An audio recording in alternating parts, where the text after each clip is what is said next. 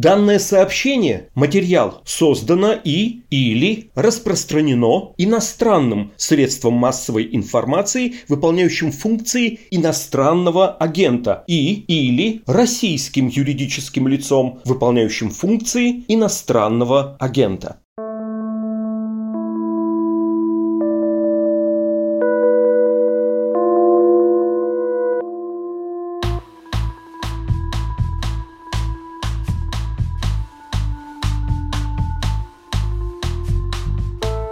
Привет, друзья! Меня зовут Александр Филимонов, и это подкаст «Медузы. Текст недели».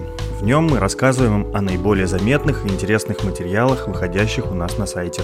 Сегодня у нас вновь медицинский выпуск. Вспышка омикрона продолжает накрывать Россию рекордными темпами. Ежедневно, даже по официальным данным, заболевают уже по 150 тысяч человек. Госпитализации, надо признать, стало поменьше, но теперь по всей стране выстроились очереди в поликлинике. На этом фоне фиксируется значительный всплеск заболеваемости коронавирусом среди детей. В регионах опять вводят внеплановые каникулы, увеличивают число коек в детских стационарах, но федеральный центр, как обычно, исключает введение каких-либо новых локдаунов. Наш медицинский редактор Дарья Саркисян изучила методические рекомендации и протоколы Минздрава по лечению ковида у детей и выяснила, что они уже мало соответствуют текущим реалиям, поскольку не обновлялись уже полтора года. В своем материале для рубрики «Разбор» она дает актуальные советы родителям, чьи дети заболели ковидом. Подробнее обсудим прямо сейчас.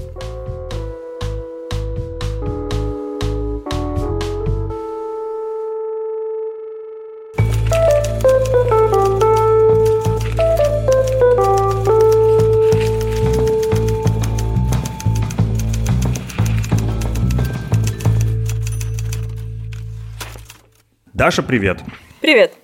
Позволь, я начну, наверное, с самого главного, может быть, дурацкого обывательского вопроса. По ощущениям, вот сейчас в нынешнюю волну заболевания коронавирусом как будто бы впервые активно заговорили о детском ковиде. Это что, виноват омикрон, который типа сильнее других штаммов заражает детей? Или все намного проще, и поскольку сейчас э, в принципе рекордная вспышка, то и детская заболеваемость на общем фоне стала сильнее заметна? Ну, на самом деле, мне кажется, про детей уже говорили раньше, особенно когда там начали выявлять некие осложнения, и просто, мне кажется, это некое свойство памяти забывать вот эти вот все свои страхи угу. и сталкиваться с ними по новой, как будто бы мы никогда их не видели. Но, к сожалению, у меня нет ответа на твой вопрос, как минимум потому, что все таки этим больше у нас занимается Саша Ершов, он отслеживает статистику, понимает, чему доверять, чему не доверять, и, и он страстно любит исследовать омикрон, насколько я понимаю.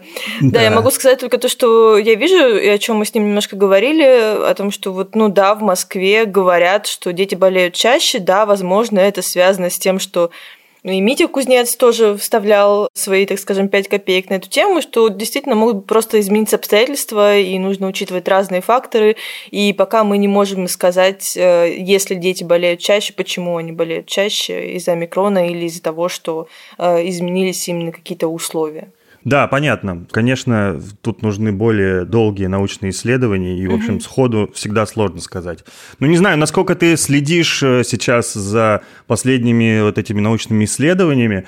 Можно ли говорить, что подростки действительно легче переносят коронавирус, чем взрослые? Или пока это не аксиома, не доказано? Ну, на самом деле, все, что я читала на эту тему, и в том числе и в каких-то источниках, которые обновлялись совсем недавно, дети действительно переносят легче, и чем младше, тем легче не переносят. Ну, там с младенцами может быть совсем другая история, но в общем там подростки, может быть, чуть хуже переносят, чем дети, которые ходят в начальную школу, условно. Угу. Вот, то есть с ними попроще, у них действительно бывает меньше осложнений, у них есть, правда, свои специфичные осложнения, но многие да, совершенно не замечают, что что-то произошло, потому что у них бесконечные сопли и без того. А, ну, тут еще по, по другому поводу сопли. Ну, ничего страшного.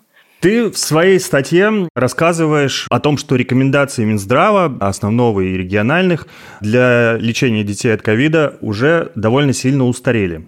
И в частности, ты говоришь, что там в рекомендациях наши врачи предлагают лечиться двумя препаратами. Один из них – это Умифенавир, более известный в народе как орбидол или пустышка, а второй интерферон альфа-2b. А угу. вот поясни, пожалуйста, мне, что это за препараты и что с ними не так, если не так.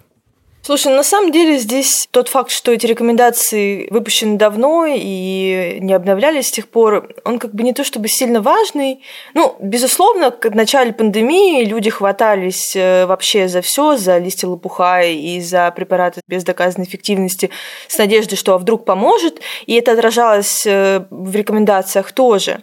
Но в целом в наших рекомендациях часто, даже вот без этого ажиотажа и по другим поводам, бывают препараты, которые не применяются в странах, где развитая медицина, где опираются там, на хорошие исследования, когда регистрируют препараты и так далее. Э, то есть тот факт, что вот сейчас в московских рекомендациях, которые подписаны большим количеством очень э, уважаемых статусных, так скажем, людей, так, ага. Там есть, например, действительно умифенавиры и интерферон, который, ну вот в таком виде, например, интерферон, я не видела, чтобы он где-то применялся, был в каких бы то ни было рекомендациях. И тут уже речь не о том, что мы в панике хватаемся за все, что только можно. Эти рекомендации были выпущены в начале 2021 года. Насколько я могу судить, вот как это обозначено на сайте Депздрава, ну, уже тогда была какая-то база, которая показывала нам, что, в общем-то, не стоит это все использовать. И у детей можно использовать другие препараты, которые, правда, к сожалению, э, не зарегистрированы в России. С этими препаратами проблема не только в том, что они не доказали свою эффективность, не доказали также свою безопасность. То есть в теории они, конечно, могут быть великолепными, прекрасными и спасать всех на свете и быть э, минимально опасными, да, но мы ничего про них э, в этом смысле не знаем. И тут нужно оговориться, что эти рекомендации, они именно для детей с легкой формой, то есть те, которых не нужно еще госпитализировать, которые более-менее нормально переносят ковид. И угу. Вообще во всем остальном мире про таких детей говорят, ну, дома пусть сидит, э, не кашляет вам в лицо, и, в общем-то, насколько это можно, будет изолирован, да, пьет достаточно, принимает э, жаропонижающие средства, если это необходимо, обезболивающие, ну, что то же самое, в общем-то, кроме аспирина. И э, если там насморк, то солевой раствор в нос. Ну, то есть, как бы это абсолютно обычная симптоматическая терапия, которая применяется и при ОРВИ.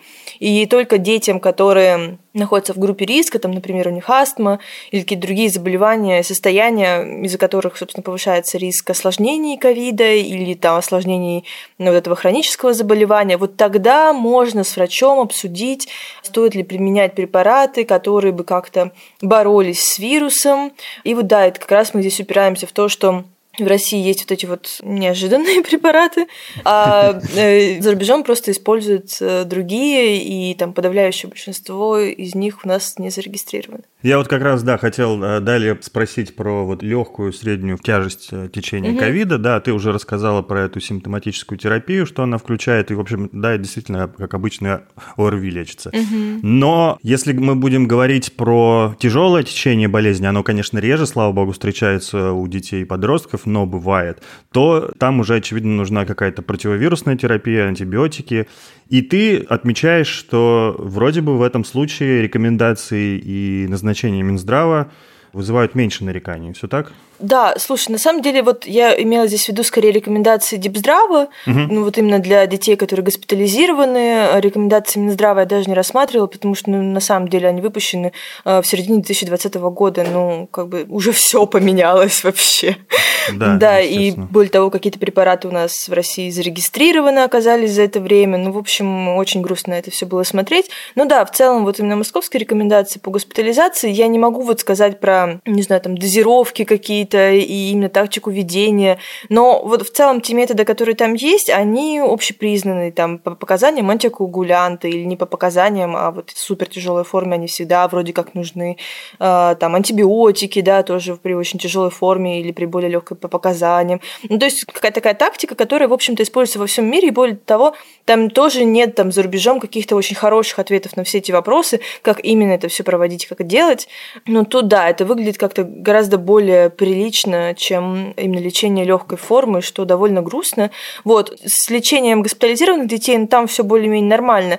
Но если мы говорим уже о выписке и дальнейшем наблюдении, то у нас такое ощущение вот по этим рекомендациям депздравовским, ну, как будто бы у Депздрава Москвы просто миллион врачей, они, значит, свободны и готовы разгуливать по своим пациентам э, круглые сутки. Что, конечно, не так. Конечно же, это не так. Ну, то есть, зачем ребенку, который переболел простой ОРВИ фактически, наблюдаться три месяца? Три месяца! Ну, естественно, там могут быть какие-то осложнения. Но, во-первых, это редкая ситуация. Во-вторых, естественно, родители забьют тревогу, если будут какие-то осложнения и обратятся к врачу. Зачем наблюдать ребенка три месяца? Более того, сдавать анализы крови. Американская академия педиатрии предлагает вообще не проводить никакие анализы от месяца до трех месяцев, потому что, ну, безусловно, там будут какие-то изменения в анализах крови, скорее всего, и это может повлечь дальнейшие какие-то манипуляции, диагностические поиски и так далее. Хотя, если бы мы не проверяли, со временем бы эти все отклонения просто пришли в норму и все. То есть получается, что эти исследования скорее навредят, чем принесут пользу. И вот только если там через месяц или три сохраняют начинаются какие-то неприятные симптомы, и это не выглядит чем-то нормальным, и это уже не похоже на какие-то естественные и привычные остаточные явления, да, уже да, стоит обратиться к врачу, который начнет что-то там диагностировать, может быть, он начнет диагностировать тот самый постковид. Но, в общем, как бы суть в том, что российские рекомендации выглядят, конечно, как рекомендации очень-очень богатой страны с очень-очень большим количеством свободных врачей, которым совершенно нечего делать. Есть ли у тебя вообще понимание, и, может быть, ты, не знаю, делала запросы в Минздрав или не делала, почему не обновляются эти рекомендации, и вообще будут ли они их в обозримом будущем обновлять, потому что уже реально очень пора, и что вообще в этом смысле со взрослыми рекомендациями? Они наверняка уже обновлялись и не раз. Да, и, к сожалению, Минздрав не спрашивала по многим причинам, в том числе потому, что они меня постоянно игнорируют. Э, но, как бы, да, безусловно, взрослые рекомендации постоянно обновляются, это видно, и нельзя сказать, что они более вменяемые, и нельзя сказать, что они более качественные.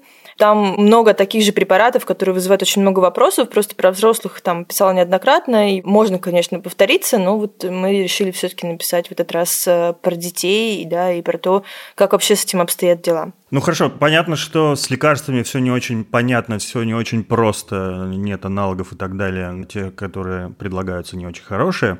Но мы можем, по крайней мере, вот очень важная и полезная часть твоей статьи перечислить какие-то основные признаки для родителей, когда надо срочно обращаться к врачам, госпитализировать ребенка, давай, может быть, мы их проговорим, потому что действительно, мне кажется, что сейчас э, ажиотаж вокруг детских заболеваний все-таки растет. Да, безусловно, и действительно очень много страха. Конечно, когда ребенок заболевает, хочется вообще сделать все и сразу, и предпринимать какие-то активные действия. Но основные рекомендации просто наблюдать за ребенком, ну, помогать ему, конечно, и mm-hmm. давать симптоматическое лечение, и давать жидкость, но еще и отслеживать такие красные флаги, настораживающие признаки. И более того, вообще рекомендации, конечно, разнятся, но по некоторым из них э, можно вообще даже не делать э, тест на ковид. Ну, то есть вот у ребенка сопли, вы просто попытаетесь не то чтобы минимально с ним контактировать, безусловно, о нем нужно заботиться, но, опять же, хорошо, если он не кашляет вам в лицо, хорошо, если это уже там подросток, когда он ходит в маске, например, он как-то изолирован, и о нем заботится один член семьи, то есть не все сразу бабушки, дедушки, мама и папа да, и кто-нибудь еще, а один член семьи, который, собственно, должен подвергаться риску. Ну, в общем, если на этом фоне вроде бы все нормально, но в какой-то момент ребенку становится трудно дышать, или он, например, чувствует боль, давление в груди. Или, например, у него посинело лицо и губы, да, понятно, что, значит, ему не хватает кислорода. Или у него холодная, липкая кожа, которая изменила цвет, либо он пятнами покрылся, либо она какая-то сероватая стала, ну, в общем, как-то изменила цвет. У ребенка, если спутанность сознания, тоже да, довольно очевидный признак того, что что-то идет не так, и нужна помощь специалистов. Эм, ребенок не может проснуться, или он эм, не может оставаться в сознании. Это тоже очень-очень настораживающий признак, э, и тут тоже нужно срочно обращаться к врачу. Если ребенок мало мочится, то это тоже большая проблема. Если у ребенка непрекращающаяся рвота, если он не может пить и удерживать жидкость. В общем, вот эти вот основные признаки, они, безусловно, не исчерпывающие, но я думаю, суть ясна, да, то есть если с ребенком вот откровенно что-то не так, если это уже не простая ОРВИ, которую вы видели 200 миллионов раз, а уже вот что-то вот такое, то, безусловно, нужно как можно скорее обращаться за медицинской помощью. Ну и если у ребенка есть какое-то хроническое заболевание или состояние, то конечно, нужно проконсультироваться с врачом о том, на что здесь вообще можно обращать внимание, потому что, безусловно, это общие рекомендации и индивидуальные рекомендации, особенно если ребенку требуется дополнительная медицинская помощь, никто не исключал. Mm-hmm. Вот, в общем-то, ну, довольно, мне кажется, простые банальные правила, и более того, вот э, эти признаки, плюс некоторые другие, в доковидные времена их тоже использовали, потому что это обычная история про ОРВИ и какие-то более тяжелые инфекции, которые могут развиться. Ну да, в целом понятно, что такие довольно настораживающие признаки, заботливые родители сразу должны понять, что это не простое ОРВИ, а в нынешней эпохе, скорее всего, ковид. Ну, ковид, который пошел не по плану, так скажем, который стал течь более тяжело, потому да. что ковид может протекать-то и даже бессимптомно. Напоследок я еще хотел спросить, конечно же, о вакцинации, потому что у нас уже зарегистрирована сейчас вакцина «Спутник М» для подростков. Это одна пятая дозы взрослого спутника. И сейчас готовится испытание вакцин для детей младшего возраста. Есть ли уже какие-то данные и понимание, насколько эти детские прививки эффективны, своевременны и защищают от ковида, в частности, от омикрона?